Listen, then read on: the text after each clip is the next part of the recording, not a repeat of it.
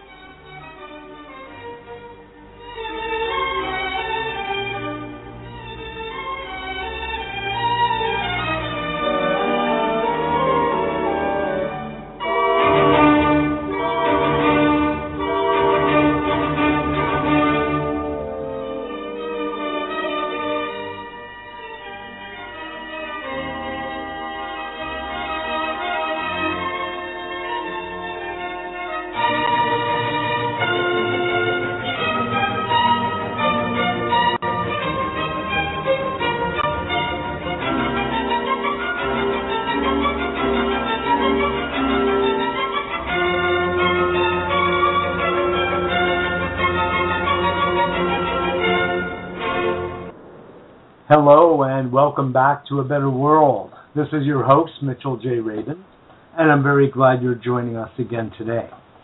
Today we are going to have another very interesting show. We have uh, just one of my favorite psychologists, authors, teachers, Dr. Mario Martinez, who is the author of The Mind Body Code, which just today, I believe it is, reached a new level at the Amazon.com best sellers list, and he'll be telling us a little bit about that too.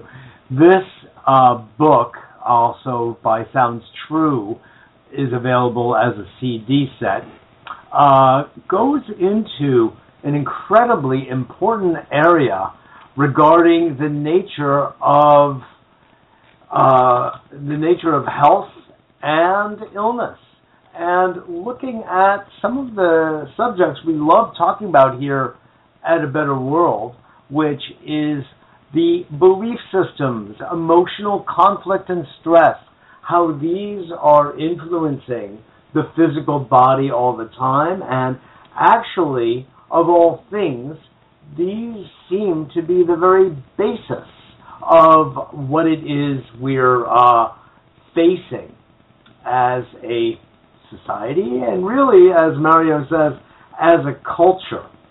And uh, it's um, it's a really interesting domain that Western medicine doesn't really pick up on. So uh, we're going to be spending today's show going into this, kind of peeling back the layers of this level of understanding. Uh, Mario Martinez is in South America right now, so we're having a little technical difficulty in getting him connected. So I'm going to put on a little Mozart in the meantime. So enjoy yourself while I get this uh, organized here for you all. Okay.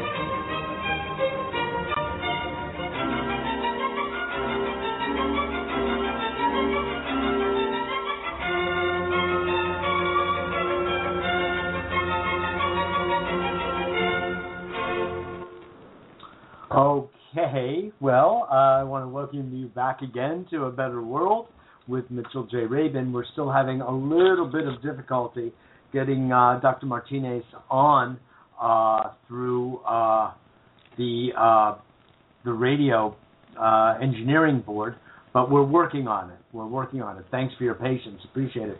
So I'm going to just share with you a little bit of a, a context in which we will be speaking soon. I'll be speaking until uh, Mario joins us.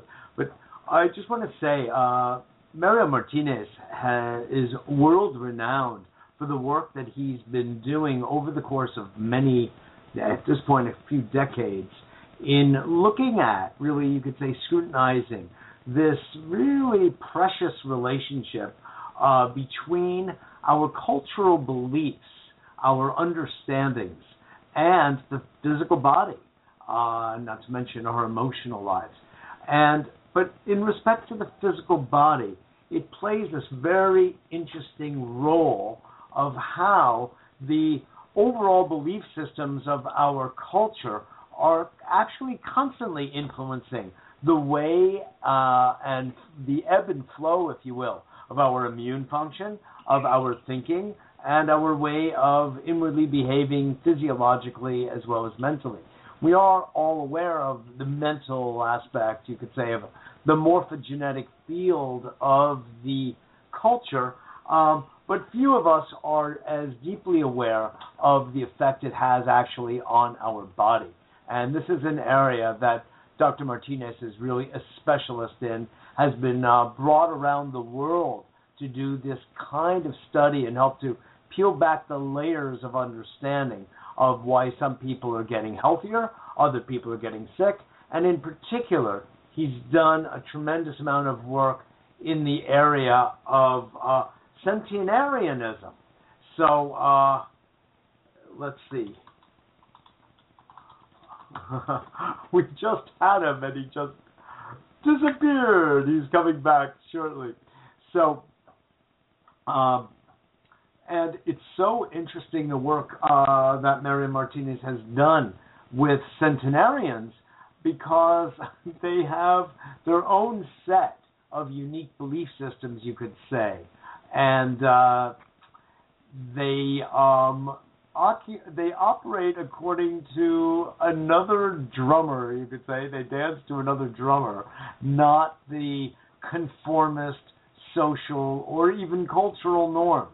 They've stepped out of those. And uh,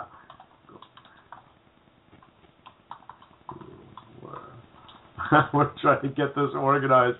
So thank you for bearing with us. But uh, we will be expanding upon this. Excellent. It looks like Mario Martinez, are you with us? Can you hear me? I can hear you very well. I can hear you wonderful. Welcome, welcome to the show. Welcome to a better world. Thank you so much.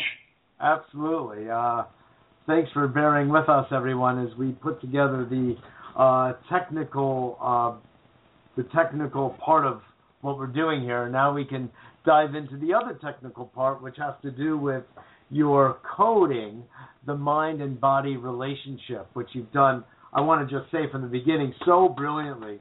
You're uh, really a wonderful instructor and teacher of mind through the work that you've been doing for these decades, Marielle. It's really uh, it's really impressive. You've managed to step out of the ordinary stream of thinking with, of course, I know your mentor, um, Dr. Solomon, George Solomon, and you've really been part of forging a new way of thinking about the relationship of culture to uh, physical health or physical illness. So, just to start with, thank you. Gracias, as we say. Oh, it's a pleasure to be here. I remember uh, George told me that uh, breaking paradigms, uh, you pay a price, and I'm certainly paying it. yes, yes, yes but you will be paid with a higher currency as time goes on. because, oh, I agree. you know, it's well worth it. Yes, it is well worth it. We really actually couldn't do anything else but be authentic the way we both are because uh, we'd be paying a dearer price for it. And in fact, I would say that uh, mainstream thinking, slow as it is to act, is beginning to get the idea. I know I see this with my own clients and uh, my students. They're really, really catching on to the uh, the truth behind how cellular activity is shifted through thinking, and you know, as you go the next step to cultural belief systems. So, could you uh, expand upon this? I, I gave an overview, but I'd love to hear you go into lay out basically the platform of your book and the work that you've been doing for some time now. Okay, well, what reductionist science does is it it'll come up with reductionist premises and it'll say how can a thought affect the cell? Are you going to talk to a cell? No, it doesn't work that way, and they stop there. But if you go deeper and you begin to look at how we learn, that our that our brain uh, and our perception is cultural, and I'll explain that in a minute. But how we learn, we before we have a language, we're learning. This information constantly coming in, and you have body information when you're hungry, a newborn and they don't know the word for hunger, they don't know the word for mother, but they see a symbol of a bottle or a breast. They make the association. There's psychoneuroimmunology that's going on when they make the association. Later, they give it a word and they say mother, bottle, but that's already been embodied and encoded into a, what I call a bioinformational field. When you look at that, then you can begin to see that our immune system, our nervous system, and our endocrine system are biosymbolic. For mm-hmm. example, if you and here's the cultural component and the psychoneuroimmunological component. If you shame someone, let's say in the West, you shame anybody, and they will have inflammation. They will have molecules that cause inflammation, like interleukin one and tumor necrosis factors. These are molecules that cause inflammation, as if you were, as if you had been wounded. Um, now, in the West, you would have that inflammation if you shame the person, because in the West we're very individualistic in East, somewhere in Asia, you would only be having the inflammation if you f- believe that you have sh- you have shamed the group rather than you. So there's a culture component and there's a psychoneuroimmunological component. Totally mm. culturally learned. Very interesting. Very interesting. So, in other words, both the cultural beliefs, i.e., the context of what appears to be a physical uh, stress signal or illness is as important or it's actually a defining characteristic of what it is we've referred to as illness or actually even more so disease. You make an interesting distinction actually, which I, I'd like you to make for our audience between what we refer to as illness and what we refer to as disease. Well, yes, and, and that's where you take the anthropology and the medicine together. For example, if you have a uh, uh, something, a symptom that in the West would be considered um, anemia, then you look for the attribution. Attribution is extremely important in, in, in all of biocognition. Then you would say, well, there's uh, there's possibly some loss of uh, red blood cells, and we will treat it based on that. Uh, B12 or anything that needs to be done. You look for uh, possible hemorrhaging and so forth. You treat it that way, and the person gets better. But if you have the same symptoms in uh, the jungles of Bolivia, the shaman, who's the culture editor, who's the equivalent to the uh, doctor, will call it limpu. He's and limpu is a terminal illness. That, that he's the authority in the context. Yes, he's the culture editor, the authority in the context. And that person will consider limpu a terminal illness because the ideology, the interpretation, the, the attribution is that a a spirit of a of a uh, of a child that that that died early uh, will inhabit your body in order to stay on Earth, and it will consume your body and go to another body. If you're a Western, white, or mestizo, you could be cured by the conventional treatment of uh, for anemia because the mestizos, which are the whites and, and, and the Indians uh, mixture, they uh, they associate themselves with the white. If you're an Indian, no amount of Western intervention will save you. You will have a terminal illness and you'll die. But even more interesting than that, there was an, an agrarian reform in the 1950s in uh, in Bolivia, and the Indians were given, or the the natives were given, a tremendous amount of land. There was an agrarian reform; they got land, so they went up the scale and they were whites, then Indians, and then mestizos. Since the mestizos lost the association with the power of the white, When they began to have what appeared to be anemia before, it became limpu, and they would die just like the uh, natives. So you see, mm-hmm. socioeconomics, culture, and uh, and disease. Fascinating. So here we have an uh, a socioeconomic defining criterion that affects physical health as well. When people perceive yes. themselves to be financially and socially better off and on the upper side of the ladder, they tend to be more physically robust and able to deal with um, offsets, if you will, uh, more fluidly. And as they descend on that ladder, less so. Yes, and what also interacts is the bonding of the family. You could have a very wealthy family that doesn't have bonding, and a very poor family that has bonding, and the one that has bonding, independent of socioeconomics, would be healthier. So it's an interaction of the two factors. Yes, exactly. So again, what we're looking at is uh, what my old teacher of uh, neurolinguistic programming, Mario Richard Bandler, one of its founders, used to say, is look at the primacy of the subjective, because our subjective belief systems, our perception, and the valuation we give things internally are going to be those defining factors in our health our happiness and our well-being that we really end up to be the authors of the whole the whole game if you will. Uh, exactly. I think what what that's a really good point and i'll expand on that. The brain interprets time and space not in what's going on out there but the interpretation that we make of time and space. For example it's more important to believe that you're loved than to be loved uh, mm. As you can see in the people that uh, that have all these adorations and people that love them, uh, uh, rock stars and so forth, and they they get self-destructive and they commit suicide uh, because they it, it doesn't matter what's coming out from the outside. What matters is the interpretation that you give of what's coming from the outside. Another example: stress is an interpretation, a contextual interpretation. Let's say that you and I are talking now, and let's say we're we're I'm at the studio, and we are talking, and the context is that we're having a an interview talking about mind body. Then a tiger goes in, and what happens? A stressful reaction. We have cortisol, uh, we have adrenaline, noradrenaline, the immune system stops, and you have a stressor. But what happens if we're having a conversation about taming tigers? The tiger comes in, the interpretation, oh, here's a tiger we can tame. Totally contextual interpretation rather than something that's uh, uh, a monolith, uh, a stressor. Yes, yes, exactly. That's a very good example. And you're also implying in what you're saying here, Mario, is uh, another distinction that is oftentimes lost, which is that uh, it's our mind, and it, it, goes right along parallel with what you're saying.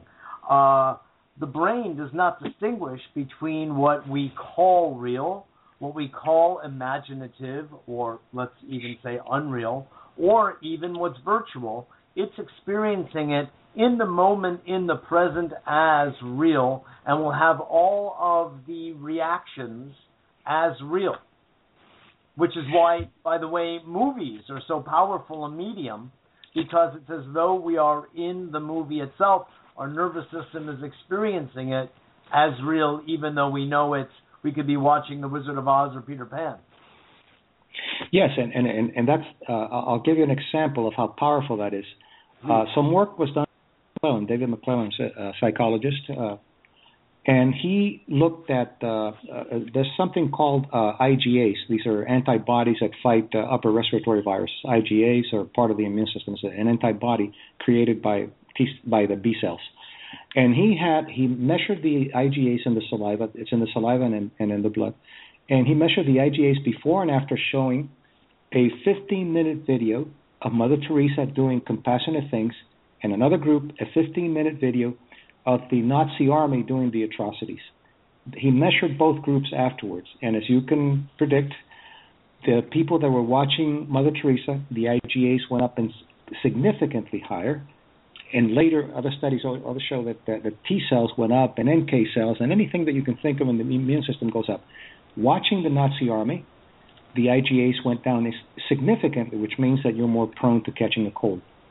But even more interesting than that, uh, McClelland couldn't figure out why some people who were in the in the positive group why their IGAs dropped so quickly.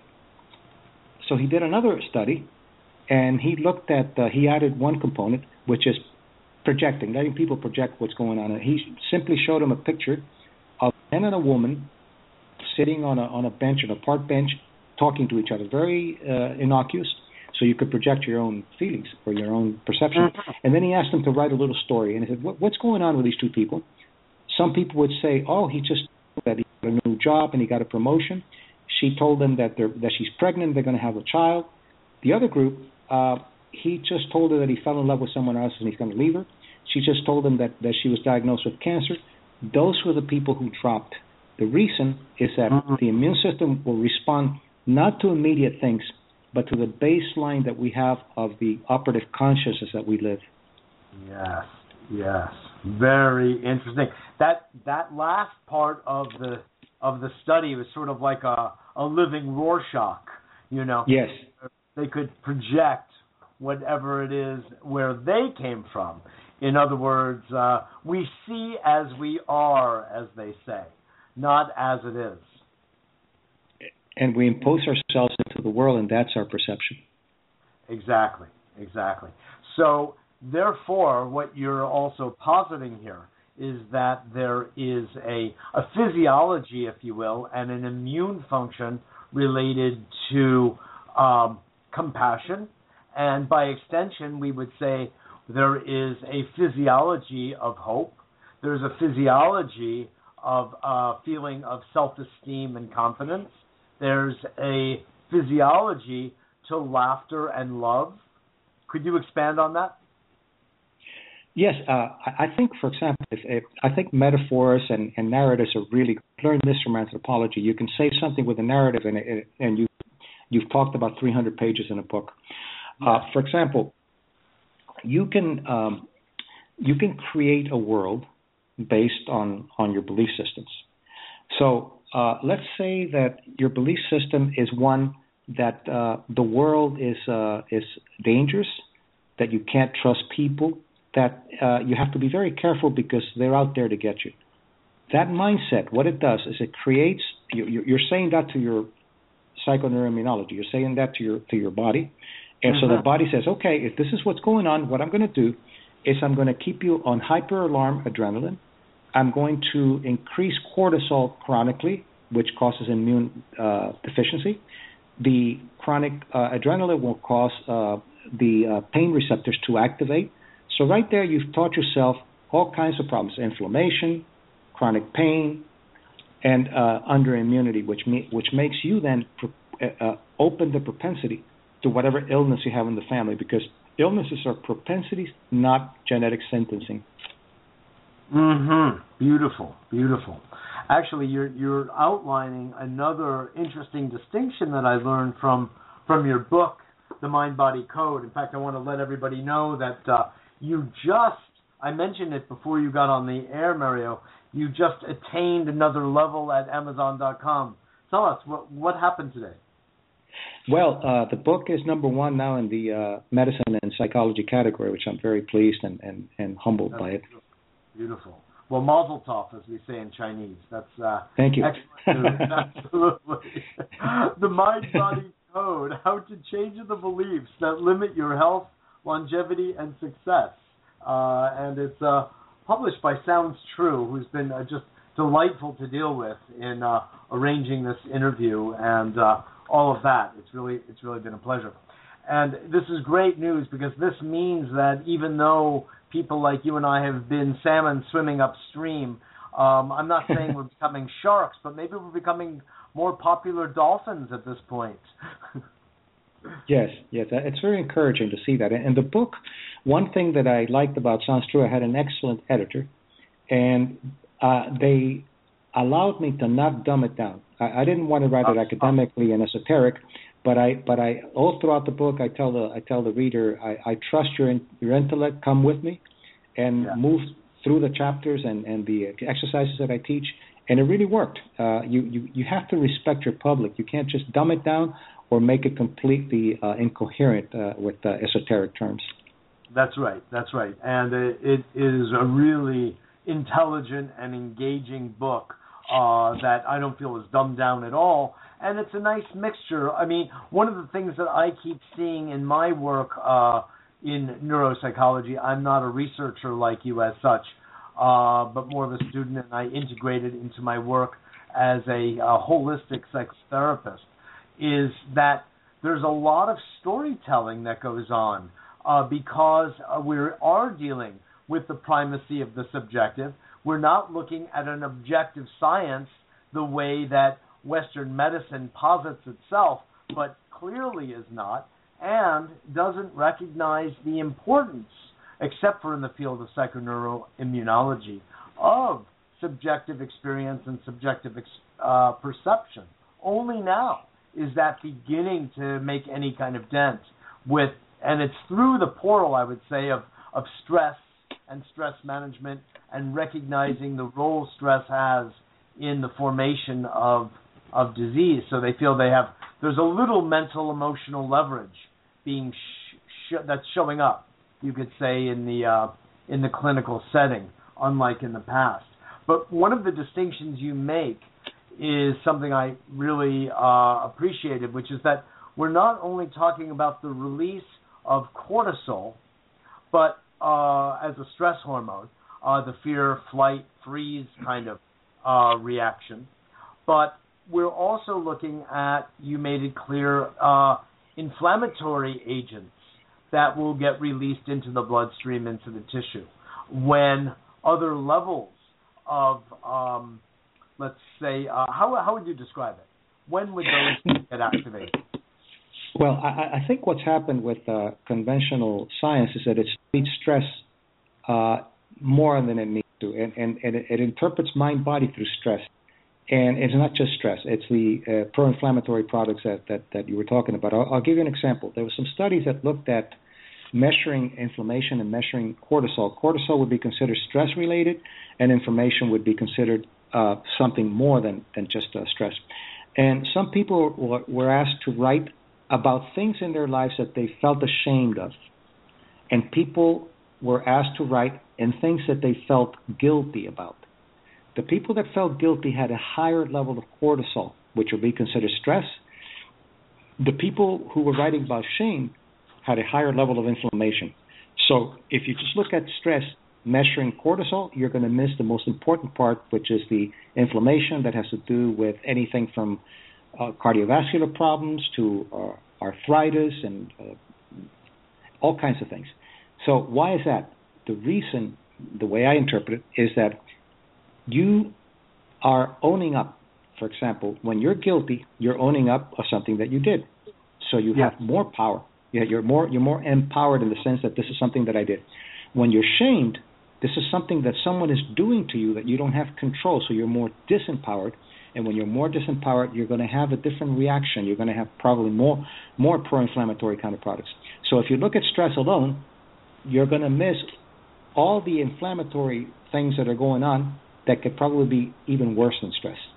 Yes, exactly. That's a very, very important point because we often say um, stress chemicals and it remains rather generic, but this brings it down to a level of specificity that I, I think is uh, really, really valuable. You are listening to A Better World with Mitchell J. Rabin. We are on every Wednesday at 6 p.m. Eastern Standard Time. Uh, we have a uh, newsletter, a Better World newsletter that we send out to lots of people across the country and actually the world. It's for free and it's on our website, a betterworld.tv. It announces our weekly shows. There are three of them. A Better World TV uh, every Monday evening in New York City. A Better World on, well, Progressive Film Hour, I should say, on Gary Null's Progressive Radio Network every Tuesday afternoon, and then A Better World Radio on Blog Talk Radio. So we love that you uh, come and join us and listen to us as well in archive and forward this to your friends and family and colleagues so they too can get this level of nourishment because uh, so many people uh, were told benefit from it. We're spending today's full show with Dr. Mario Martinez, who is the author of The Mind Body Code how to change the beliefs that limit your health, longevity, and success. Let's go, Mario, into some of your wonderful work with centenarians. This is something that's also distinguished you in the field because you've really uh, borne down on uh, understanding the the psyche of uh, those who are over 100 years old and how they got there and what do they do that's different than uh, everybody else. Could you talk to us a little bit about what you've what you've discovered with them? Yeah, that's very exciting work. Uh, by the way, they're, uh, the centenarians are the fastest growing segment of the population in the United States. Uh, what I did, so that's uh, good news. What I did is I studied the healthy centenarians, only healthy centenarians, because uh, a lot of people are afraid of growing older because of the connotation that they have that growing older is, is a deteriorating process. So I wanted to know what what it was like to grow older healthy. And what I found, I found things that I was not expecting. Number one, it's not genetics. Genetics is only 20%. The rest is the bioinformational field that you live and the, and the cultural beliefs that you have. Also, these people are not, um, they're not in that uh, gerontocracy mindset that, uh, well, as because you're older, uh, you have to be respected, or because you're older, you should be promoted. In fact, most centenarians act like uh, 17 and, and 18 year old uh, people. they don't live. They're very funny. They don't live to uh, to to be old. The way they live is what makes them old. I asked yeah. a centenarian, um, how, "What what's middle age?" And he said, "That's a dumb question. You don't know till you die. There's no such thing as middle age." And that's true. That sounds like a George Burns joke. exactly. Yes. Yes. And and another one, which I, I've heard other people say it too. So apparently it's very very common because one of them said it to me. I asked him, and, and I'm not advocating this. I'm anthropologically reporting it. I'm just reporting yeah. what I saw. Uh, I asked him, when was the last time you went to a doctor? And he said, oh, about 50 years ago. I said, well, why? This, well, because I had a problem. I don't have any problems. I don't go to the doctor. So I asked him with a Western mind, so what, is, what do your doctors have to say? And he said, I don't know. They're all dead. So, I love that. And I've, heard, and I've heard other people say that, so apparently it's pretty common with centenarians to do that. Right. the patient far outlives the doctor. You know? Yeah. so why should I go to him? You know? but it, uh, I, I think the other thing that I found too is that they have, of course, a sense of humor, but they know how to forgive. That's a very important component. Not forgiving is one of the most toxic things you can do. And by forgiving, I don't mean an intellectual process. In fact, it's so important that I dedicate a whole chapter on forgiving. It's not intellectually saying, "Well, I forgive you because I'm a good person or because nobody's perfect." That doesn't work. It's it's a mind-body process that needs to be done. It's complex, but with the right tools, you can do it fairly quickly. Will you go into that a little bit here? I would very much. I think that forgiveness is such an enormous part of uh, our idealized culture, but so little part of our actual culture. It's yes, uh, it's an idea you could say that's hanging out in the ethers all the time. We should forgive in a phrase like that, but how to forgive, you could almost say the nuts and bolts of it is something I don't think a lot of people have their uh, their arms around. Uh, no, it's very very different. Love for you to really give that would be an amazing gift to our audience. Okay, think about it this way. Make a little picture where you can see yourself as a circle. And that's you. That's your bioinformational field. Then look at an, another circle, and that circle is your interpretation of the world. Your interpretation of the world.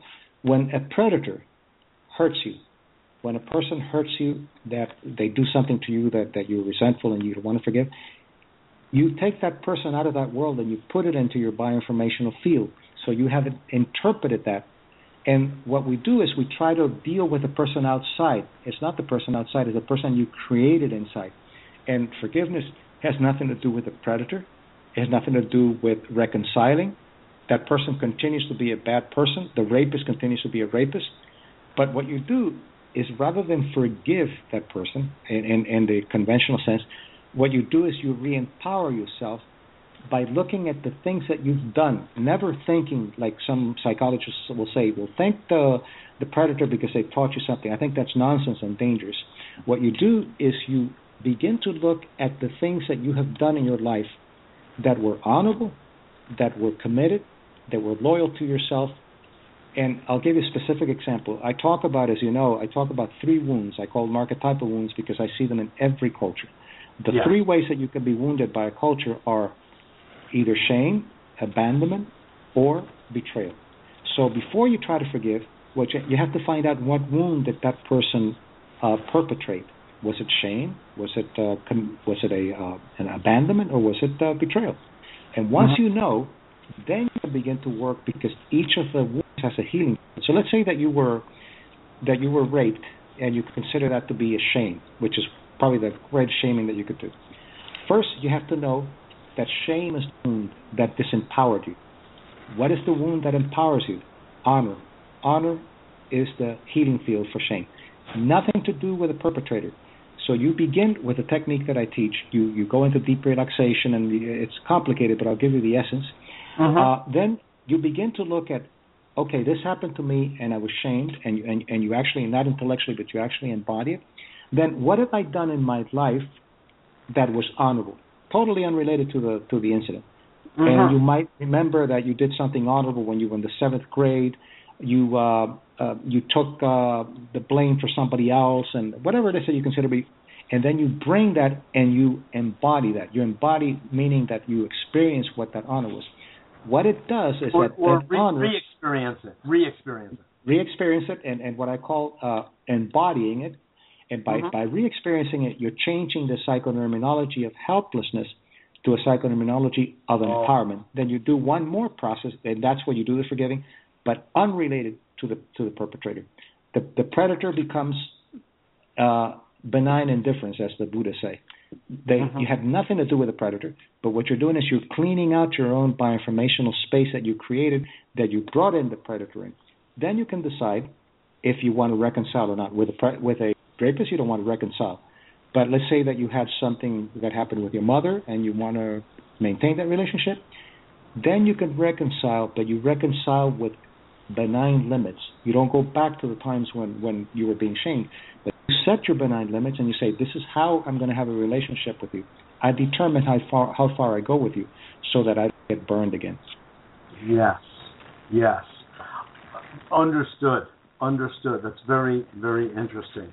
So, in a sense, to interpret what I hear you saying, uh, the person will be, in a sense, reconditioning themselves, in a sense, remembering the moment of the wound, or reconditioning themselves with the opposite virtue related related to the wound.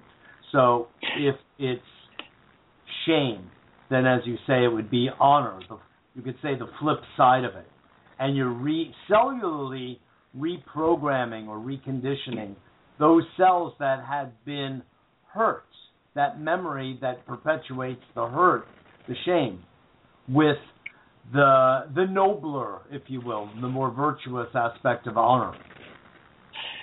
Yes, and, and I know how you mean it, but I want to be clear that in the general sense, i it's not a reconditioning.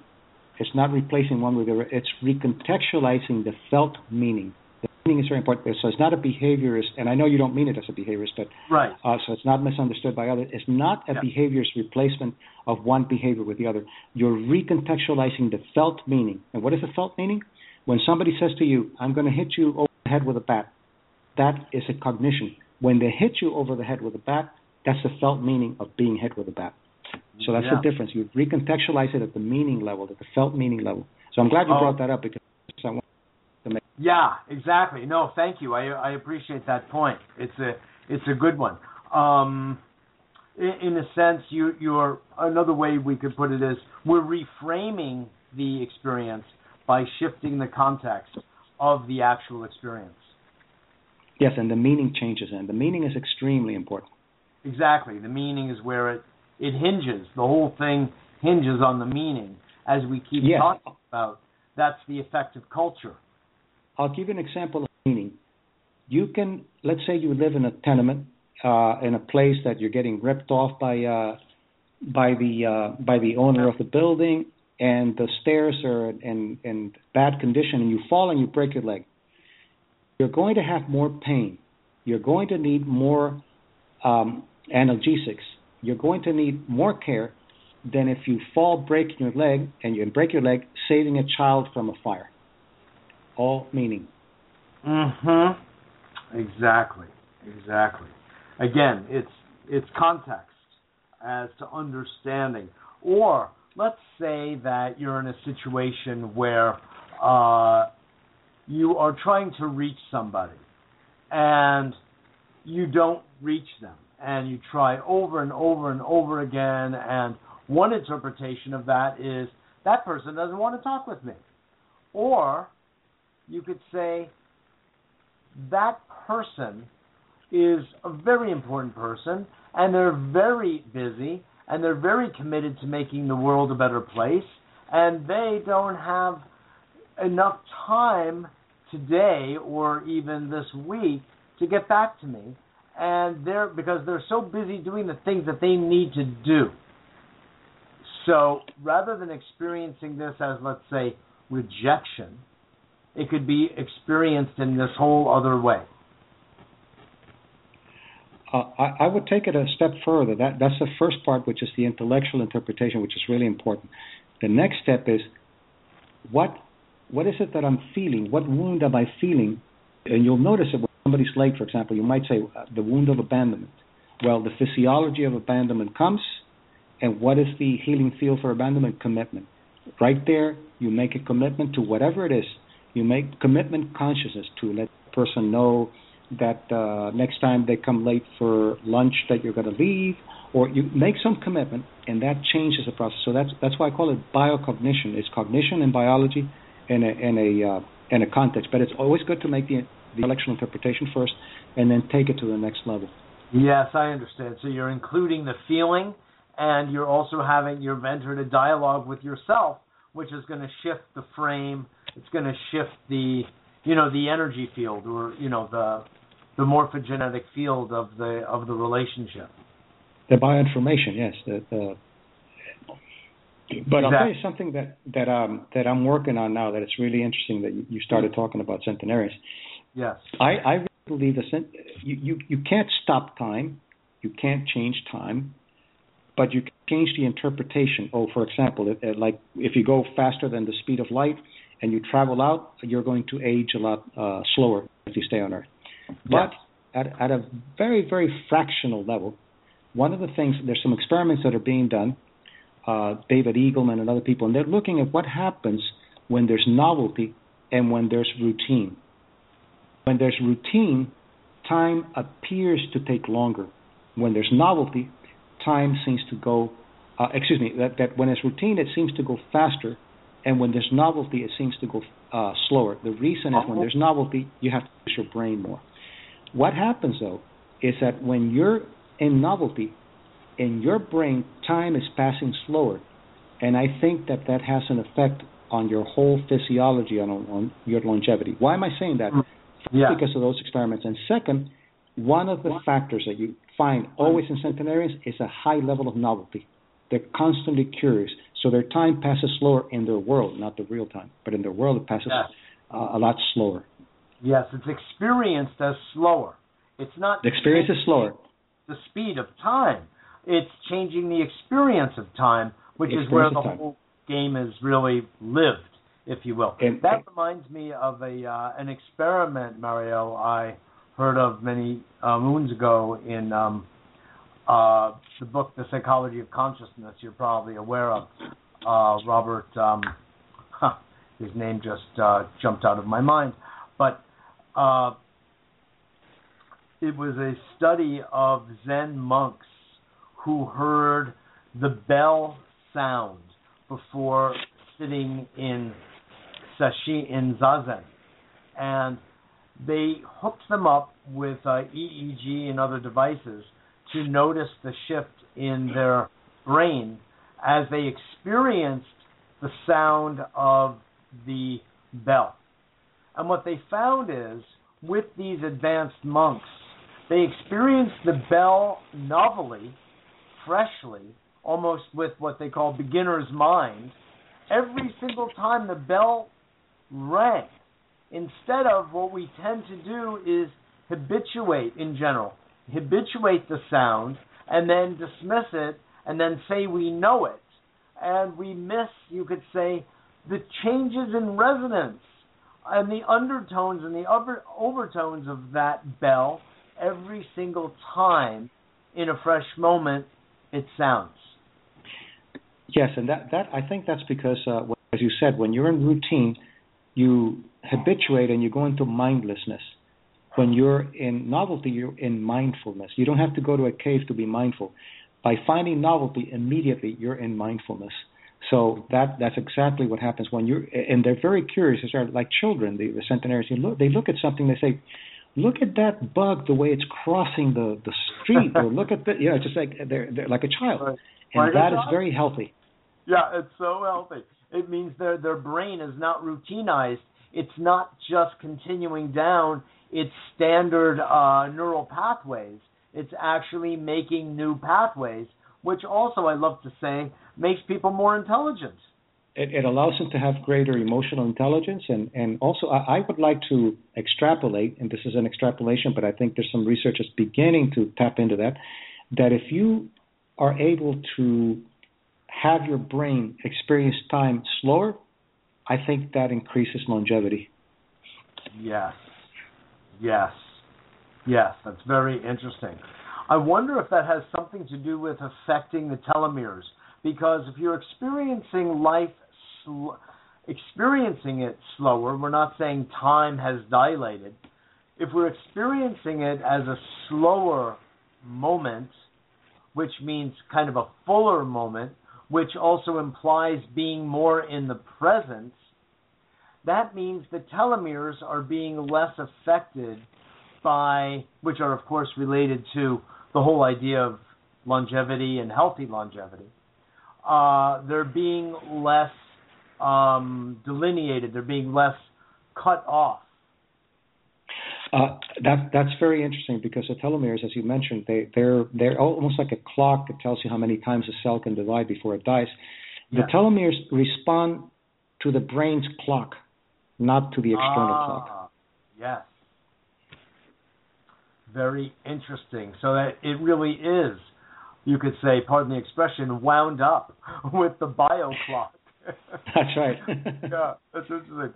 Let, let's come back a little bit to uh, one of the points you make in the book uh, regarding the centenarians, uh, which is that you learned from them, or uh, was it was it from your mentor George Solomon, not to disclose one's chronological age because one begins to think of oneself in that age, and even worse, or comparably, others begin to see you in a certain encrusted context, which has nothing to do necessarily with reality.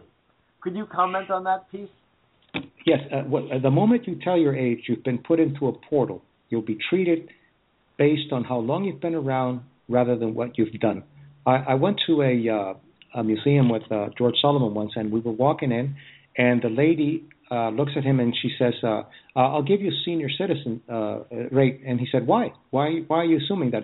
"Oh, I'm sorry, sir. I'm sorry." So he made her really feel uncomfortable. but what he was doing was saying, "Why do you have to peg me?" Uh, and and centenarians are the same way. They they they they don't think in terms. They're they're ageless in the sense that they're they're not age conscious, but they're space conscious. You Yes. there, there's nothing great about you being around. Wh- Why should you be proud that you're you've been around for 80, 90 years? There's nothing.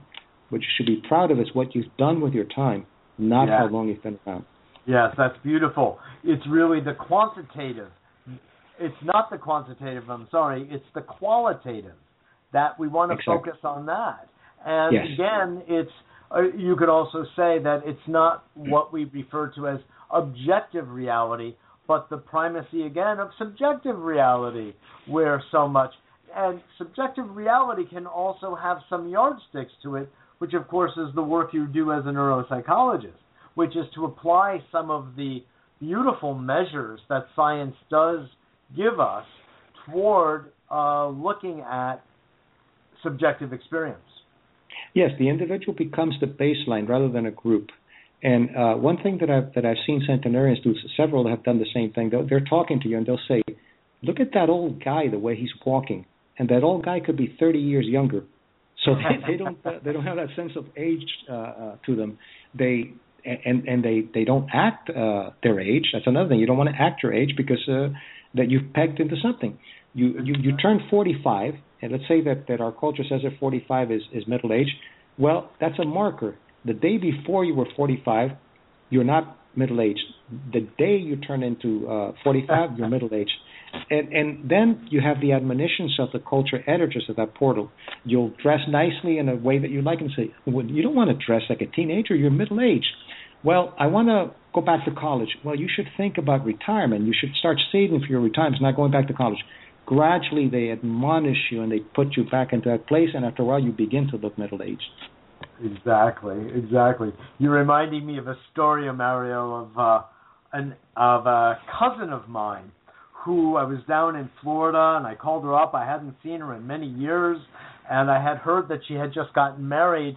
Well, in her case, probably about the fourth or fifth time, and uh, yes, it's true. She outlived her husband, and uh, uh, maybe a divorce or two here and there along the way. No big deal, but. Um, beautiful woman into her mid 80s, and she said, "Darling, I would love to see you, but I just got married and we're driving around in my new my husband's my new husband's new convertible, and we're playing teenager. I'm sorry, I don't have the time to see you." yes. That's that's exactly right, and that that's another component that you reminded me of uh, of the factors that I talk about in in, in centenarian mindfulness. They know how to set limits. For example, I think what she did was she said, "Look, I'm doing something very important to me. I care for you, but I'm setting limits." I was going to interview one, and I and the first thing they say is, "How can I help you?" In general, you know, I'm just using a, yeah. a generality. Uh, how can I help you? And instead of "How can I help you?" like a caretaker who will make you more important than than their healthy needs, he said, "How can I help?" I said, "Well, you know, I'd love to interview you. Uh, how about Saturday at six o'clock? And he thought, he said, no, Saturday at 6 o'clock, I have tango lessons. I can't do it. They set limits. yes. Exactly. It's not like, okay, I'll give up my tango lesson so I can talk to you. That's caretaking. That's not healthy. That's right. That's right. Now, that's a very healthy, important point for everybody that we tend to do that. We again, that's a cultural um, nuance, if you will, that we all have a. There's a certain uh, how do I say, Judeo Christian overhang in our uh, society, well, in this case, uh, culture, to be more adherent to what your defined definitions are, so that uh, we feel that we ought to, the word ought or should shows up rather prevalently in our society, if not explicitly, implicitly and and it's not good for your health. Another component that uh, you keep reminding me of these things as you talk about it is that they they don't buy into what our cultures do. Most of the cultures they teach you pseudo humbleness. Hey, yes. Wash it in the face. I love this. Uh, I like your shirt. Oh, I've had this shirt for ten years. Yes, they they, they it, it's pseudo humbleness because it's not real. I mean, you you you you're not really being humble centenarians are truly humble. I, I, I said to one a lady, she was 101. I said, "You have beautiful eyes," and she said, "Yes, thank you. I do. I do have beautiful eyes." It's so refreshing to hear that. Uh, yes, uh, then rather than pseudo humbleness. so that's a, another thing that they do. They acknowledge their gifts, and if you say you're beautiful, they say thank you very much. Yes, I think I am. You know, and it's, and it's not narcissistic.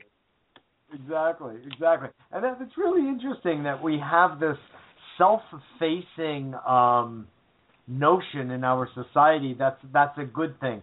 And it's not just in our society. Um, in ancient, at least in ancient China, maybe not now so much, but there was an idea where you never wanted to show how successful you were to your neighbor, neighbors uh, yes. for fear that they might become jealous or envious, and that that energy field would then, you know, uh, be projected onto you. You know, it's it's got it actually has a little bit of a healthy aspect of it because it's a counteraction to boasting and what can come of that. But there's got to be a healthy middle ground to all of this. There is, and and uh, the Scandinavians also have that uh, what they call a Janteloven, which means you're no better than anyone, and in fact you're worse. Uh, I think that reminds me of uh, Ernest Hemingway had a very wonderful way to deal with that. He wasn't particularly leading with that, but I, would say you can apply it. He said something like, I'll paraphrase. He said that uh, there's no uh, nobleness in being superior to your to your fellow men. The the nobleness comes when you become superior to your former self. Oh yes, oh yes, that's wonderful. That's wonderful. I really like I really like the ring of that. I really do. You know, uh, in this conversation, I'm thinking about a place that uh, where Jack Benny and I share something. I tell everybody when they ask me my age, yeah, I'm 39 still, and you know, sometimes they say, sometimes they say again, or when did you become 39? well, I have a good friend. When when they ask him his age, he says, "My age is none of my business." it's great. It's great, and it's just so interesting. Um, one of the stories you tell, uh, Mario, is about the priest who comes to give the last rites to a gentleman in the hospital, but there's a mistake. Could you share that? This oh, really, yes, this yes. really puts the the point on it. Yes, that brings in the culture and the culture editors. This this priest goes in. It's in a Catholic hospital, so you see the culture there, and the priest comes in, which is an authority, and he gives the, the patient the last rites, and the patient dies within 15 minutes. The problem is that he went to the wrong room. The patient was not scheduled to die. The patient who was scheduled to die waited two days until the priest came. Phrase. Excuse me, that's an interesting phrase in itself. Scheduled to die, according that's to right. schedule. You know. Exactly. Anyway, the, the, person, the interpretation, the attribution that they gave as well. If the priest is a, a, theolo- a theological authority, says that I'm going, and the doctor who is a uh, physiological or physio- physiology authority says that I'm gone, well, then I'm gone. And that's what the, the person tells the bi- body, and you have a parasympathetic reaction and stops your heart. Exactly, exactly. This is the power of suggestion. This is also why hypnotherapy in good hands can be such a powerful modality. Uh, why Milton Erickson was such an amazing uh, healer for so many because he understood that that intricate relationship between language and mind and body, and through suggestion, uh, so many miraculous, what we would call miraculous things, have happened. And in fact, that reminds me of another story that you tell um, in your book and your your audio CD set of uh, a gentleman who was given uh, the placebo pill uh, from a rare disease that he had, or a disease, I should say, and uh, he was it was described as uh, kind of a Pac-Man effect. Could you share with our audience that story? Peter, and this good doctor, because he used the placebo as, as, as one of his uh, ways to, to help, uh, told the patient, look, this tumor you have, I'm going to give you medication that is so powerful you can imagine it. It's like a like a Pac-Man uh, eating away at your at your tumor. Within six weeks, the tumor was gone, which is not the way it works with uh, normal biological processes. But he happened to read in the paper that the medication that they gave him uh, didn't have any any effect that's a placebo. The tumor came back. Once again, he right. This something even more and do it. It's even more powerful than Pac-Man. Went back, the tumor was gone, but for the guy, saw some television that said that that medication also was not uh, good, and it was just a placebo, and the person died. Oh, oh, there it is. There it is. This is the way the mind and body work together. It's always been the case. It it includes culture. It also can transcend culture. You know, that's another interesting point. There's something about the language, uh, the use of language, its effect on our brain, its effect on our emotions that can move us in one direction or another. So while it's largely cultural, and I think I, I would like to make the point and hear what you have to say about it.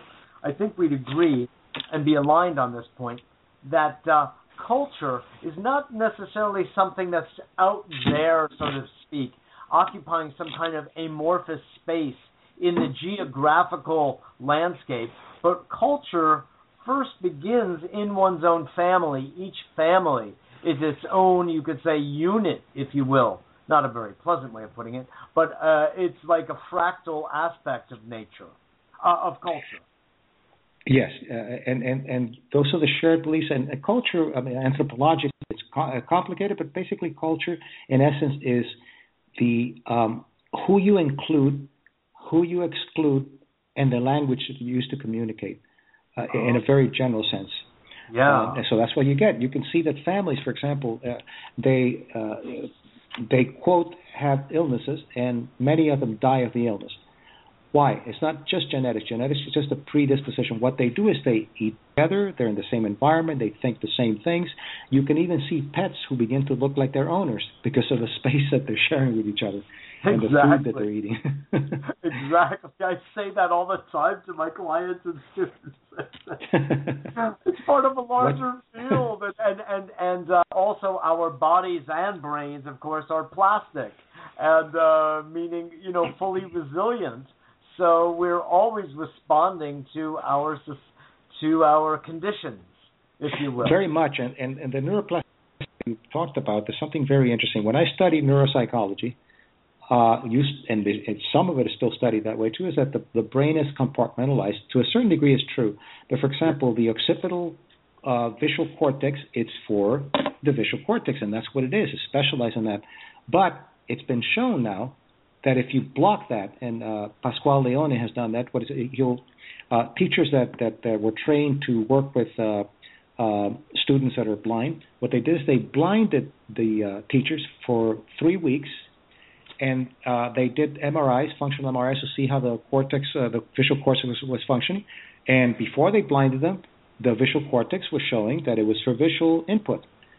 After three, week, after three weeks, the visual cortex became a tactile cortex, completely oh, plastic. My. Yeah. Yeah. So interesting, exactly. You know, and even with the organs of the body, Mario, we find that when the uh, the gallbladder is malfunctioning, the liver takes over some of those functions, and that goes straight across the board with all of the organs are always compensating for each other. And now, how in the world can a liver do what a spleen does, except that it can? And then that gets, well, that will go into a whole domain having to do with uh, stem cells and differentiation of cells, and that, you know, you can almost say that we're one big cell. That's, I never quite put it that way, but in some way we are one big cell that's differentiated into different parts. Uh, well, yes, even the, the, the heart, for example, the heart's not a pump. The heart is a, is an endocrine organ. It, it, creates its own hormones. It has its own regulation as well as taking regulations from from other parts of the brain. But the heart has more connections to the brain than the brain to the heart. So the brain, the heart speaks more to the brain than the other way around. So that's why you say I have a gut feeling. The gut has uh, uh, neurotransmitter receptors. So so it's it's really a bioinformational field, as you're saying, rather than just localization or kinds of things. Yes, exactly, exactly. In fact, I, I, I really think of the uh, that we have three brains. I, I, I appreciate this thought about the heart as the end part of the endocrine system. Uh, I would say that it's also part of the nervous system because it's yes. largely electrical. It's obviously electrochemical, but it's largely electrical in nature. So I sort of see it as an extension of the prefrontal cortex, and it has its own, as you were saying, its own receptor sites, just like the gut. And uh, in other words, you could almost say, Mario, that the general historic understanding of physiology is largely mistaken. it's a case it's, very of limited. mistaken identity because yes. it's like we have brain matter strewn throughout our bodies. Your comment? And, and yes, if you study the mechanical components of the body, it looks very uh, deterministic and, and very reductionistic. It has mechanical processes like the blood flows, and but if you go beyond that and you begin to see the co-authoring of the system, then you can no longer go with that model. I'll give you an example. Biology, in order to uh, legitimize itself, it borrowed the principles of Newtonian physics, which is really good for uh, automobiles, planets, carburetors, and things like that. It's not Building. that great for for building things, for, for, for living things. So since it borrowed from Newtonian physics, it borrowed the concept of entropy, which is going from order to disorder. That's why you see deterioration in the brain with that model. If you yeah. use complexity, which is more in tune with living systems, with open systems, complexity goes from order to disorder. The brain becomes more complex rather than, than more disordered. Yes, yes, exactly, exactly. So what you really you're really moving toward a shift from just a Newtonian model to a quantum model. Then we can really begin to understand really the way the body systems interact with the mind systems. Moving the, the complexity theory is really is very very powerful uh, because we're, we're quantum at the of course at the um, uh, uh, subnuclear, but I right. think that if you use uh, uh, complexity and chaos theory, uh, for example, the, the heart is chaotic. In between beats, it has a chaotic rhythm, and and the less chaotic, the more the uh, of the pathology of the heart. Well, that's that cannot be explained with with a uh, determinist uh, model because it's linear. If you go nonlinear with the complexity, you find that the reason that it has that variability, that that chaotic variability, is so it can allow flexibility and an input from many, many different sources that homeostasis could not allow. Homeostasis is also a very uh, deterministic uh, uh, system, and it's it's it's a it's a constant uh, variation with complexity rather than just uh, uh, linear processes. Right, exactly. That's a very interesting new way, refreshing way, a novel yes. way, you know, to really think about the body mind as a system and uh, it's not linear at all. And even homeostasis ain't, you know, just like Yogi Berra said, the future ain't what it used to be, you know. exactly. I, I do a workshop. It's not homeostasis is, is still very mechanical. I do a workshop called uh, "How to Navigate Uncertainty with Chaos as Your Guide," and that actually tunes into. I love it. That's great. That's great. I, I can't let you go just yet if you have a because we got a late start. If, do you have a few more minutes? Sure. Yes, of course. And, and thank you, by the way. You're doing a you're making it very easy for me to talk about my work. Oh, good. I'm so glad. I'm so glad. That's my job. I'm doing my job. Excellent. Um, you're doing it well. It's a thank you. It, it's such a pleasure to speak with someone with your uh, experience and level of creativity. It's it's so much fun. Uh, there's so many people in our field, and mine being primarily psychotherapy and stress management, that you know it tends to ebb toward its lowest common denominator instead of splash and you know act like an exciting you know vibration, which it really really is. Um, yes. You know, I'm I, I've spent a fair amount of time studying something called uh, the German New Medicine but especially an offshoot of that that I actually brought to the United States from uh, France and uh, Montreal called Total Biology. Is that something that you've come across in your comings and goings? Total uh, Biology. Is, that from Dr. Hamer or is that uh, well, Dr. Uh, Hamer, in, in, a sense, it's a derivative. Uh, Dr. Hamer yes. was was the um, teacher of Dr. Claude Sabbah, who was a Moroccan born Jewish physician, MD, yes. PhD. Uh, one of his uh, parents was a, um, I think, an Eastern Orthodox priest, and his Quite mother mixture, huh? Jewish. And so yes. he, you know, I often say if you really want to be successful in life, you have to be schizophrenic, and so that's another conversation. Multicultural, uh, that's right. Yes. No, right. Well, uh, there, there, there's something very similar that uh, functional medicine. It, it, has some similarities in that it looks at the total person, it looks at the environment, and it looks at what you can do from the outside to replicate what drugs do. Not just homeopathic, but but more like what can you do, uh, mind body. What can you do with behaviors? What can you do with environments? Uh, and and it really looks at the total person. It looks at the individual as the universe, and the universe in the sense of uh, you being the the baseline, as opposed to averages because uh, unfortunately, health sciences is, is not. It, it, assumes that it's that it's very exact, but it's not. It's based on average st- uh, statistics, uh, analysis of variance, analysis of covariance, and there's no such thing as an average person. But you become an average, and you're treated uh, as if you were an, an individual from the average. So if you have an illness, for example, and you look at the normal curve and the the average uh, lifespan or the course of that illness and the prognosis and diagnosis and so forth uh, says that you're going to have six months to live. Well, that's an average. On the two sides of the curve, on the left side, on the left uh, uh tail of the curve, there are people that live six weeks. But if you go to the outliers on the right side of the curve, there may people that, be, that may live 10 years. So what should a responsible professional do? You should say, okay, this is an average of six months, and there are people on the left side that live six weeks, but we want to look at the outliers, people who have the same illness that you have, who live 10 years. Why don't we study them together, I as a physician and you as my patient, and see what these people are doing so we can both learn what we can do to overcome that concept of averages and go to be an outlier. That's ethical, and that's being a scientist rather than a technician. Yes, I understand. That's a very good distinction. I mean, what what client or patient have ever has ever walked into your office and said, "Hi, Dr. Martinez, I am a statistic." right.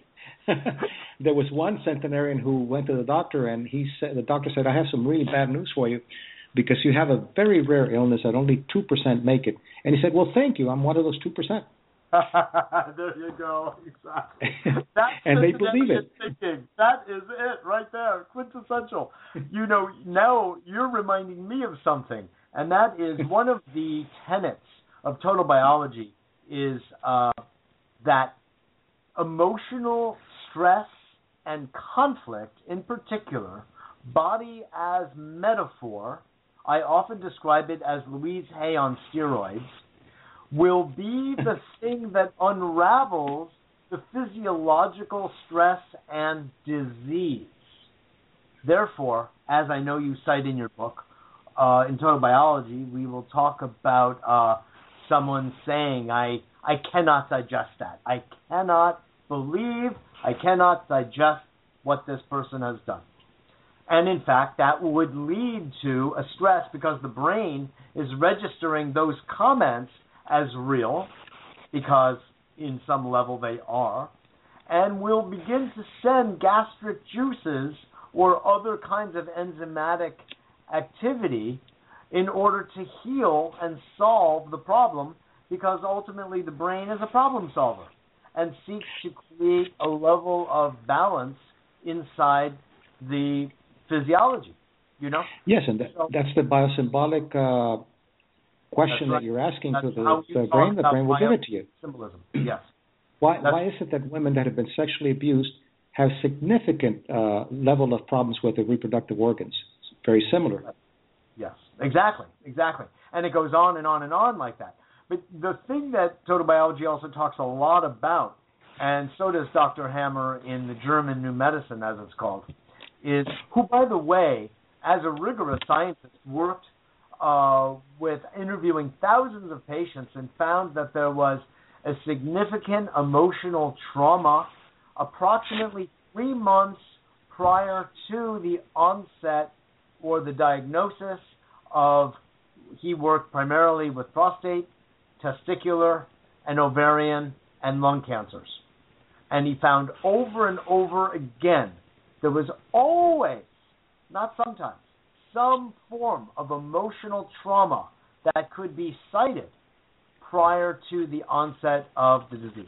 He was able yes, to use CAT scans, PET scans, what have you, to determine where in the brain uh, the trauma was, and based on the nature of the trauma, predict what kind of cancer would be forthcoming. And he used emotional therapy, basically, as a way of resolving the problem without having to utilize conventional medical means.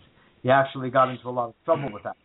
Dr. Sabbah went another step and said it's not just about cancer, about any disease. Anything can be understood metaphorically as a conflict of an emotional conflict, usually in the family, and sometimes always cultural, just to reinforce your point um, and often generational. So, but he always talked about the conflict of the diagnosis, you know, and said, and this is also so much in accordance with your centenarian research, Mario, um, the patient goes in and sits down with the doctor, and the doctor says to the patient, you know, Mr. Jones, uh, I don't like what I see. And the patient is a little concerned by that comment, knows what the doctor is sort of implying, um, and says, well, you know, doctor, I don't like what I'm seeing either. yes. Well, you know, that, I think uh, that patient is the patient that has the higher, better prognosis than the one who says, "Yes, doctor, I understand." Yes, that, that external control uh, is not as good as internal control. But you know, I'm I'm taking psychoneuroimmunology to the next level, which is cultural psychoneuroimmunology. Psychoneuroimmunology has studied uh, as if uh, culture doesn't exist and and too much rats uh, rat studies. Rats are good to study, but you have to remember that they don't have a sense of uh, um, of their longevity and their mortality, and they don't have meaning. So what you're studying with rats is the neuroendocrinology and, and, and, and immunology, not the cycle, because the cycle includes meaning and it includes oh, yeah. uh, uh, mortality and so forth. But I'll give you another example. I've seen more than pretty close to a thousand patients in many years with fibromyalgia. I have not found one that didn't have some kind of a shaming wound, which is pro-inflammatory.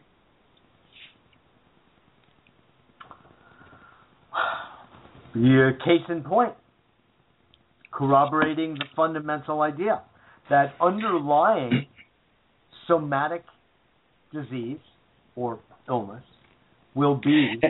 some emotional undercurrent. And, and, and unfortunately, if you do a, a, clinical history and you don't go deep, you're not going to find it. Uh, I was looking, and, and, it's a high incidence of sexual abuse, but uh, there was this patient that just wasn't fitting. and I kept asking if any abuse and kept going on and even doing something with a deep relaxation. Couldn't find anything, but I said, okay, how did you sleep at night when you were a little girl? Well, I was never abused, but how did you sleep? I didn't sleep very well. Why?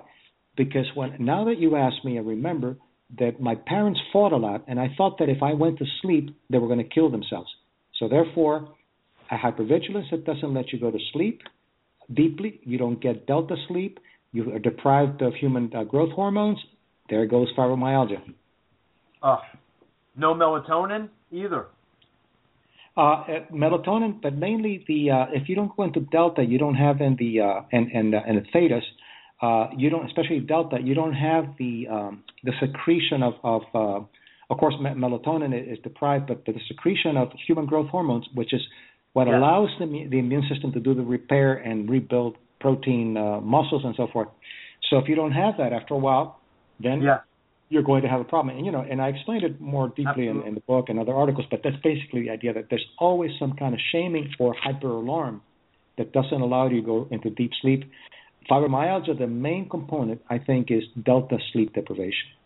Interesting. Really and, interesting. and it can be cured, by the way. Yeah. So you refer to shame, abandonment, and the third one is a betrayal. I'm sorry? Betrayal. Betrayal. Okay. And what would rejection be considered part of abandonment?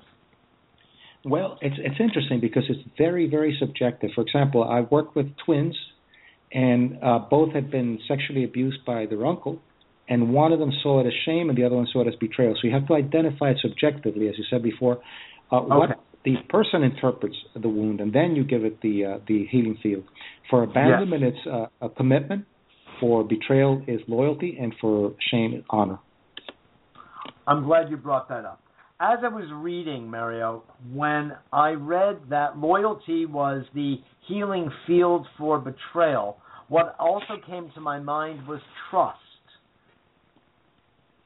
Yes, because it, it's really a betrayal of trust. It's a, a exactly.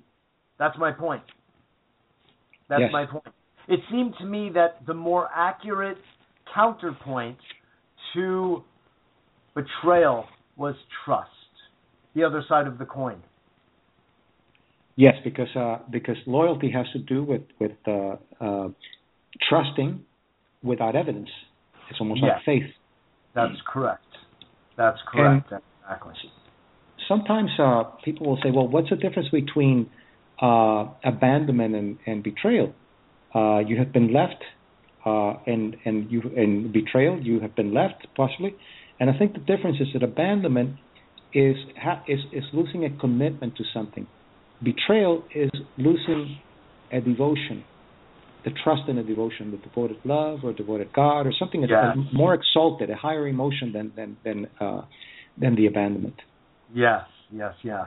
You're you're highlighting the subjective interpretive aspect of it is so important because I I often say to clients and to students that uh, abandonment could be experienced by an infant at his or her mother's breast, uh, which, by the way, I think is uh, the in utero experience from conception forward is something highly underplayed. And I, I would like to see it. In fact, I'm doing something in New York with a group of consummate professionals uh, regarding a couple from Brazil, actually, about the in utero prenatal perinatal experience. Um, but it's it's underplayed in our understanding of uh, you know grow uh, what do you call it adult psychology. But um, that the the infant could interpret the mother leaving the child for a moment, a moment in the crib, removing the infant from the breast because she had to uh, deal with an emergency of either another child or a husband or whomever. And then comes back, the mother's intention was fully to give the proper feeding to the infant, but the infant may feel that they're being left, and they don't have any understanding of the reason. They just know they feel they've been. They the real the fact is they were momentarily left. The subjective well, yeah, interpretation a, might be abandonment. Could you comment? That's a great point. Yes, yeah. uh, I think uh, what the way to look at it is like this: in a in a ontogenetic way, abandonment is most primitive. Then you have uh, shame, and then you have betrayal. Why? Because if you leave a child, uh, as you said, they could die. Uh, shame, you can't shame a child till they can see themselves in the mirror and say, "This is me." You have to have an image of me and betrayal is yeah. higher because betrayal is trust. But but abandonment, as you said, uh, the removal of the breast, uh, and, and, this and we're very resilient. I don't want to come out with uh, uh, people to, to, think that I'm talking about one time. It's a pattern of abandonment. Absolutely. Well, the, Absolutely. The child doesn't have a word for it, but it has a biocognition that later can give it a word and say, "Oh, so this is abandonment." There's yeah. a physiological, psychoneurological process of taking something away that you need, and if it happens in a pattern, even though you don't have the word for abandonment, you have a bioinformational field that feels like abandonment, and then later you can give it a linguistic uh, uh, label. Exactly, exactly. Only later on can they give it a, a term to with a concept connected to describe what their feeling was from way back. And your point, yes. I think it's a good one for maybe wrapping up a bit here, uh, which is that we are resilient. And even though we have had those patterns way back when that may have gotten even somewhat entrenched, even through abuse of different sorts, uh, be it physical, emotional, verbal, sexual, um, it is it forms a certain level of identity. But before I kind of playfully said it's a good thing to be schizophrenic, and of course I was playing with that you know, literally.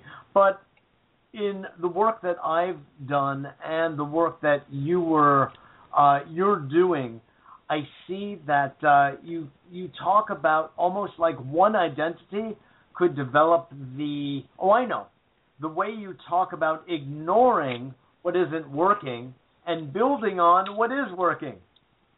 So in a sense, you're building a new neural net around what is working in somebody and extinguishing over time. I know this sounds a little behaviorist, but there is a level on which that may be true. You're extinguishing those neural patterns that weren't serving, that were actually creating illness. Could you comment uh, on yes, that? Yes, because yes, uh, and and uh, to differentiate it from just from behaviorism, you definitely, if you have a thought, you're going to have a uh, a uh, neurotransmitters for that thought they don't go as deep as if that thought then becomes biocognition because you have more emotion, you have more processes going on. So the more exactly. contributory factors, the, the stronger and the deeper the neurotransmitters are going to function. and the stronger and the deeper the uh, neural maps are going to be developing. So Right. this is why saying to yourself, "I'm a wonderful person," "I'm a wonderful," doesn't work because it's only intellectual. If you embody it and you give yourself evidence, then the neural maps work a lot faster and deeper, and then you can. It's like use it or lose it kind of thing. Exactly, exactly. It's like building a muscle with love. It's like building a muscle with passion. You know, Yes. you don't just do the mechanical act. You have to throw your whole being into it. Yes, N- never Pollyannish and oh, I'm so wonderful because I was hurt. Never do that. Always embody what's going on and then deal with whatever whatever it is that was going on. Exactly. Be honest with yourself, in other words, and move Yes, on from there by building up the other aspects of yourself. Exactly. Your closing words to our audience. This has been so wonderful, Mario. Well, thank you so much, and, and I hope that uh, that the the audience uh, got uh, something out of this. But the, the most important thing is that we we can't uh, we can't really um, simplify things and say, well, uh, forget about medicine, forget about this, forget about that. It doesn't work that way. You, No. What you have to do is take the best science, rather than. Uh, that's why I don't like the word alternative medicine. I like integrative medicine, bringing Yeah. the best.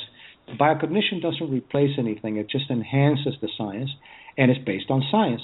But also, don't buy into the reductionist technicians. If you have a doctor that doesn't want to work with you, find another one, and find a scientist who's willing to look at an empirical question and say, okay, let's find out. Prove it to me, and I'll, I'll learn something from you. Rather than say, no, this is how it is.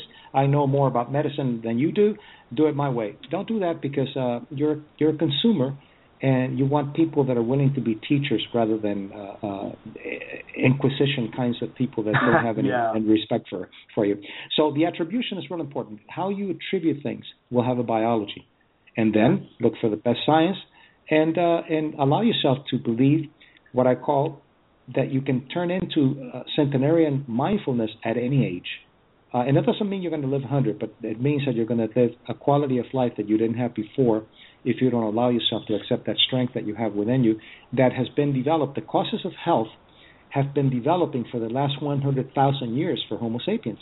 So Yeah. the causes of health are stronger than the causes of illness. Mm. Oh, absolutely. It doesn't mean you'll live to 100. It'll mean you'll live to 200. I have a, a good friend who uh, whose father turned 80, and we went out to dinner, and he was a little depressed. And I said, "Look, I'm I'm a little concerned about you." And uh, he said, "Why?" I said, "Because I don't know what you're going to do for the next 40 years." And he just lit up, and it was just a completely different perception of. Uh, is it true? I don't know, but what it does is it empowers a person to bring out the best of what they have. Exactly, exactly. I say to my father all the time, "What do you? It's so similar. What are you going to do for the next forty, fifty years? Develop some wonderful hobbies, Dad, because you know long. He said, "I'm too busy to get to die. You know, You don't have any time so for that. to do with this life. You know, it's a very healthy perspective." Well, Dr. Mario Martinez, I want to just thank you again for the good work you're doing, excellent work you're doing. And, My uh, pleasure, and Yeah, and I you're really- congratulate you for the congratulate you for the great work you do also. Well, thank you so much. Thank you so much. Your website. Do you want to share your website with our audience? Yes, it's uh, very simple. Biocognitive.com. B-I-O-C-O-G-N-I-T-I-V-E.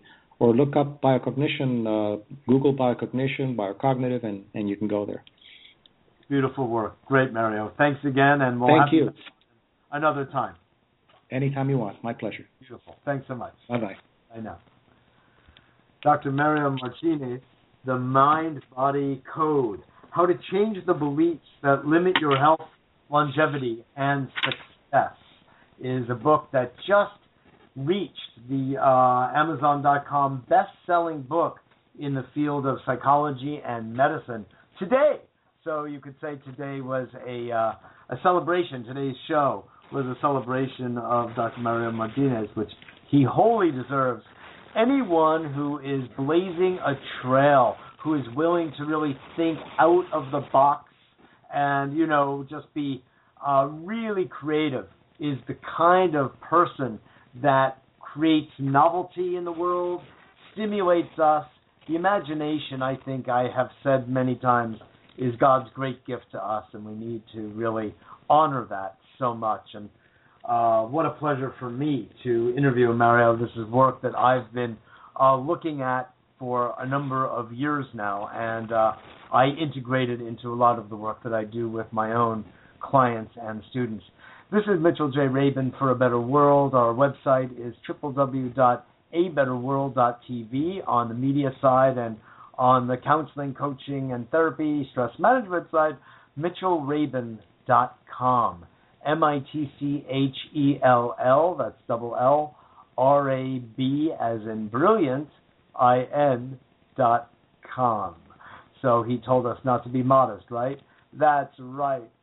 You know, it's a fun thing to give acknowledgement and to be acknowledged. It's a very powerful way of increasing immune function, by the way, and just generally feeling good.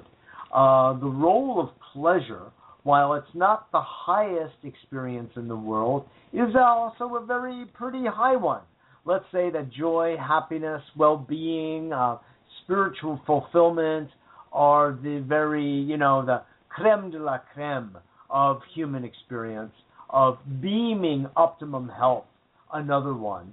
Uh, but pleasure is very much a, a conduit to these higher virtuous emotions, these, as Mario puts it beautifully, exalted emotions. So I want to encourage you to be um, free with the idea of acknowledging others and acknowledging yourself as you move through your life. And uh, it's rich, it's an act of generosity toward others and toward yourself. And everyone sort of gets aligned in the loving space that it creates. So, on that note, I just want to thank you all again for uh, listening to and becoming part of a Better World community. We are on every Wednesday at 6 p.m. We love when you listen live and know that most listen in archive. That began to rhyme. In fact, I wanted to say as a as an um, addendum to something Mario said when he said to look for a doctor or look for a scientist to work with when it comes to this idea of growing older. We all grow older, and a marking of growing older could be to become wiser. But aging is voluntary. Aging is something else, and uh, to distinguish between the two, I think, is actually an act of wisdom in itself. So, uh, with that said, I want to just also remind you that we uh, sustain ourselves on donations. We always appreciate that.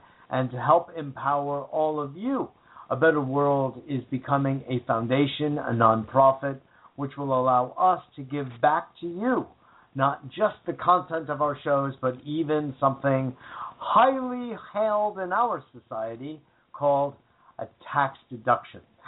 So please bear that in mind when you visit our website. You can always contact me. Also, I love your comments and uh, feedback. It's always helpful to me at mjr at abetterworld.net. MJR, my initials, at abetterworld.net. Remember that uh, we have all sorts of interesting energy balancing systems here at A Better World. You can read about those on both websites, and uh, we offer them at discounted rates for those who are interested in dealing with the energy fields around everything that we've been talking about here. So, uh, also note that in uh, New York on March 11th, coming up soon, at One Spirit uh, Learning Alliance, uh, Better World and One Spirit are partnering and collaborating in what will be an evening on pre and perinatal psychology, i.e., conscious conception through to conscious birthing. Uh, this will be really wonderful. We'll have uh, my dear friend and colleague, Dr.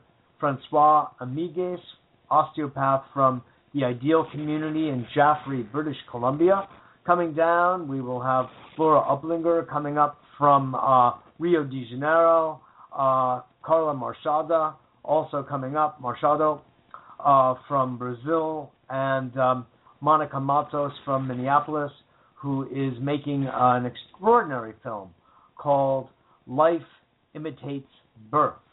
And uh, we'll be at uh, the One Spirit Seminary Learning Alliance on West 36th Street. Go to the website for more details on March 11th from 7 to 9:30. It'll be a really interesting presentation, a clip of the film, and uh, following followed by a robust, dynamic discussion. It's for everybody, uh, although we are specifically inviting uh, midwives, doulas, OBGYNs, young parents, parents to be, those contemplating being parents, and anyone who is interested to come join. Uh, we'll be doing the same thing pretty much at the UN on March 12th, also open to the public, interestingly. Also, last, I want to remind you that there will be the Paradigm Shifts Film Festival, which is actually a multicultural festival, music and film, uh, focusing on indigenous people and the environment. That will be in New York City at Baruch College, uh, starting on March 19th uh, for two consecutive weekends Thursday, Friday, Saturday, and Sunday of both. Again, just go to a betterworld.tv and all the information is there. It's really going to be good as well and something you really want to tune into if you're anywhere in the New York area, tri state region.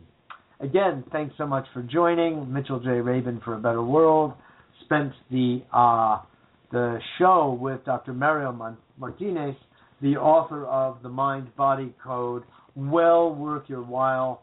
Thanks to Sounds True for publishing it and for the audio CD, which you can get at their website, soundstrue.com. On that note, how about a little Mozart, folks? Good night, and see you next